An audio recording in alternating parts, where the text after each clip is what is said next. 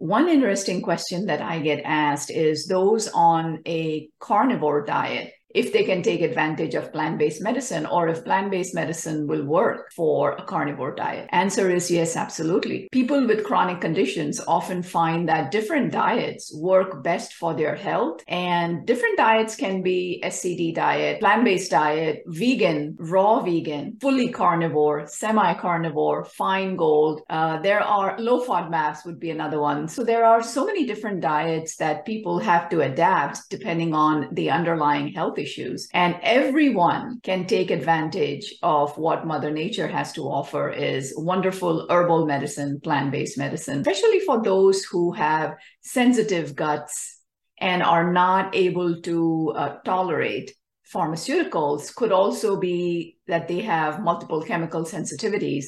And I have seen fantastic results in my practice